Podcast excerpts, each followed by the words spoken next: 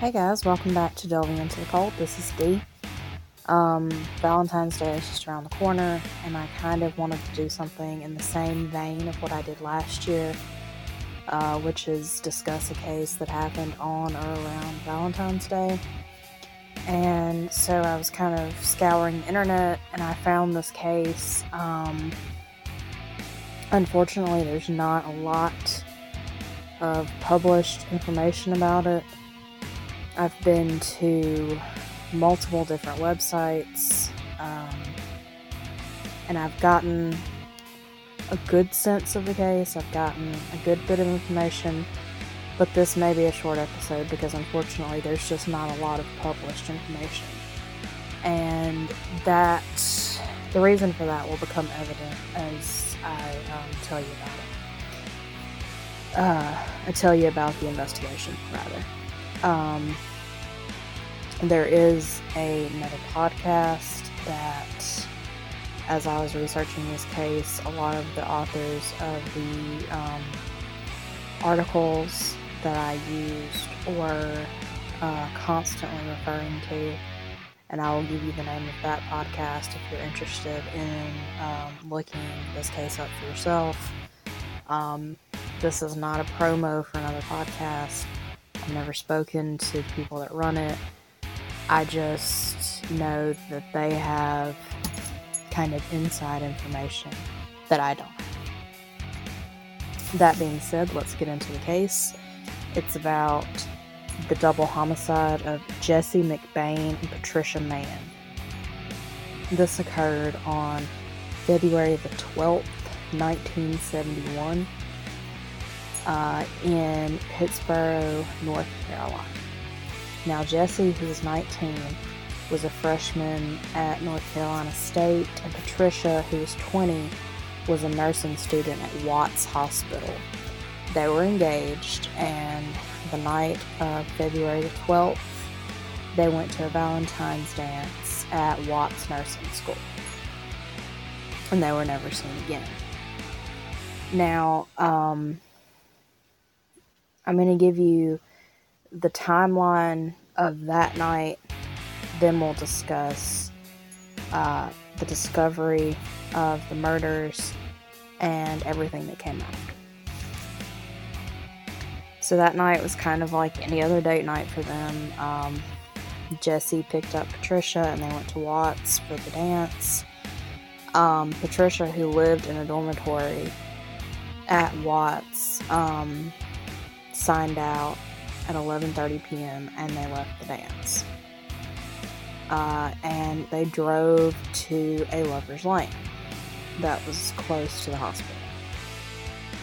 When they didn't return the next morning, um, some of the fellow no- nurses um, got really worried. They even went as far as to call local hospitals to see if there had been an accident or if they had anyone there. Um, by the name of Jesse McBain or Patricia Mann. And they didn't, you know, they got no results from it. So they went looking uh, for the couple, and they actually drove down to a local lover's lane where they found Jesse's car. The car was abandoned. There were no signs of struggle on the car. The back vent windows were open. Um, so they reached in, they unlocked the door, and they looked inside. They found their coats, but no sign of Jesse or Patricia. So that is kind of all that we know about the night of.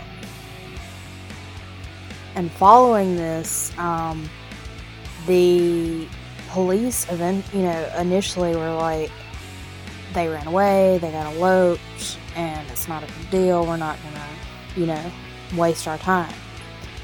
But as the days kind of wore on, it became apparent that that wasn't the case. On February the twenty-fifth, a land surveyor was in a wooded county, I'm sorry, was in a wooded area on the edge of Orange County.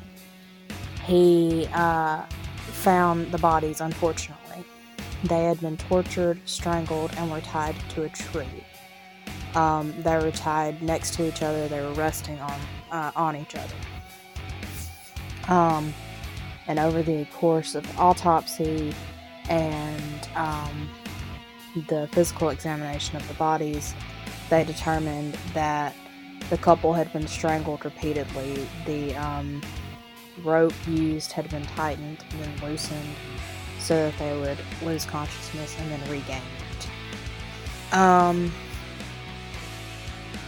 there was no sign of sexual assaults. Uh, there were puncture wounds on their chest, but the M E believed they were obtained post-mortem. There were no signs of theft on the bodies. They still had all their jewelry, all of their clothing. Um, and Patricia had a wound on her liver, a stab wound on her liver. Now, um, due to the fact that this happened in the area that it did, it bordered on multiple jurisdictions. So there were huge conflicts about these jurisdictions, which led to an inadequate investigation. They couldn't get it together. They couldn't agree on anything. They couldn't. They didn't want to work together, basically.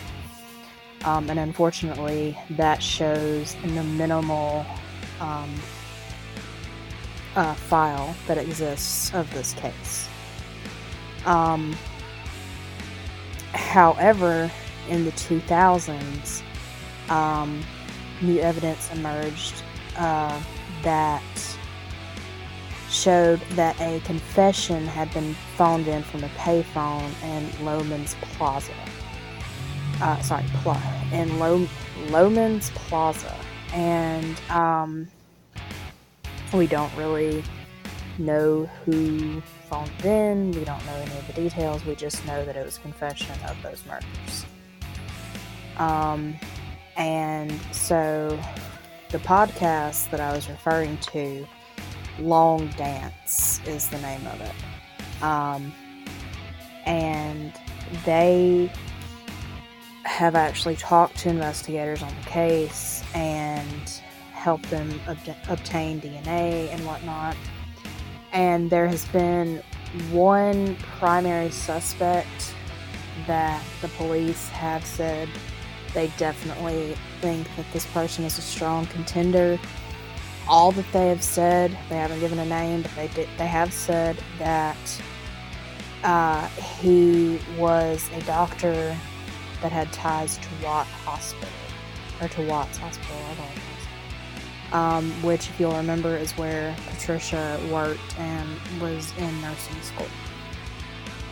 Um... Apparently there are two other suspects, but they're not uh, being focused on. Um, in two thousand sixteen and two thousand seventeen, uh, D N A was obtained from a rope found at the crime scene. But unfortunately, the results were proven inconclusive because there just wasn't enough D N A.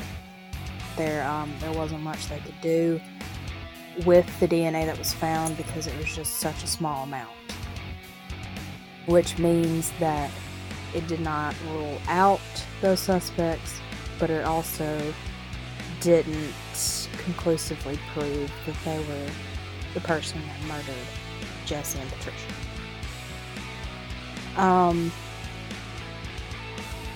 there was an incident in nineteen seventy-two in roughly the same area, um, which is just kind of referred to as the Duke Forest incident, where a couple was kidnapped at gunpoint and they saw enough of the guy that they gave a description to a sketch artist. And it should be known that this sketch looks a lot like the main suspect in the case, whose name I do have, but I will not give out because uh, the police haven't officially released that name, and I feel like uh, me releasing it is a bit unethical. Um, that being said, if you want to find it, you can. You can go to Web Sleuths, or you can listen to the Long Dance Podcast. I mean, it's not hard to find. I'm just not going to put it out. Um, unfortunately, I don't think that anyone has been publicly named as a suspect, and I don't know that they ever will be. Um, and we just, we don't have a lot of answers. And again, it's because of the jurisdictional, you know, crap that was happening around the time of the murders. If a better investigation had been done, we would have more answers, and I think that we probably would have had a solid suspect, if not a conviction. Um, you know, the, these kids were just, just starting out. They were engaged. They had aspirations. They were in college. They were in nursing school. They, they wanted to do something with their lives. And it's just sad that for seemingly no reason at all, um, they were killed. Um, so again, that podcast is called The Long Dance Podcast. Um, and they have more information. From what I've heard, they do name the suspect I was just talking about. Um, so if you're interested in this case, if this sounds like a rabbit hole that you want to go down, which is very tempting, believe me, um, look up this podcast. Uh, it's very well researched. The investigators on the case, um, are, they're not, you know, police investigators, but they're working with the police, and uh, it's an interesting podcast. Um, that's all I have for you guys this week. Like I said, there just wasn't much information, unfortunately. Let me know what you think about this case. You can find me on Facebook at Delving Into the Cold Pod. You can look me up on Instagram. You can look me up on Tumblr. You can look me up on YouTube. You can look me up on Himalaya or Podbean or iTunes. Um, and uh, just let me know what you think. I love to hear people's thoughts. You can also email me at cold unsolved mysteries at gmail dot com. I have a couple of interesting cases coming up. Um, that have been recommended to me that I think you guys are going to enjoy.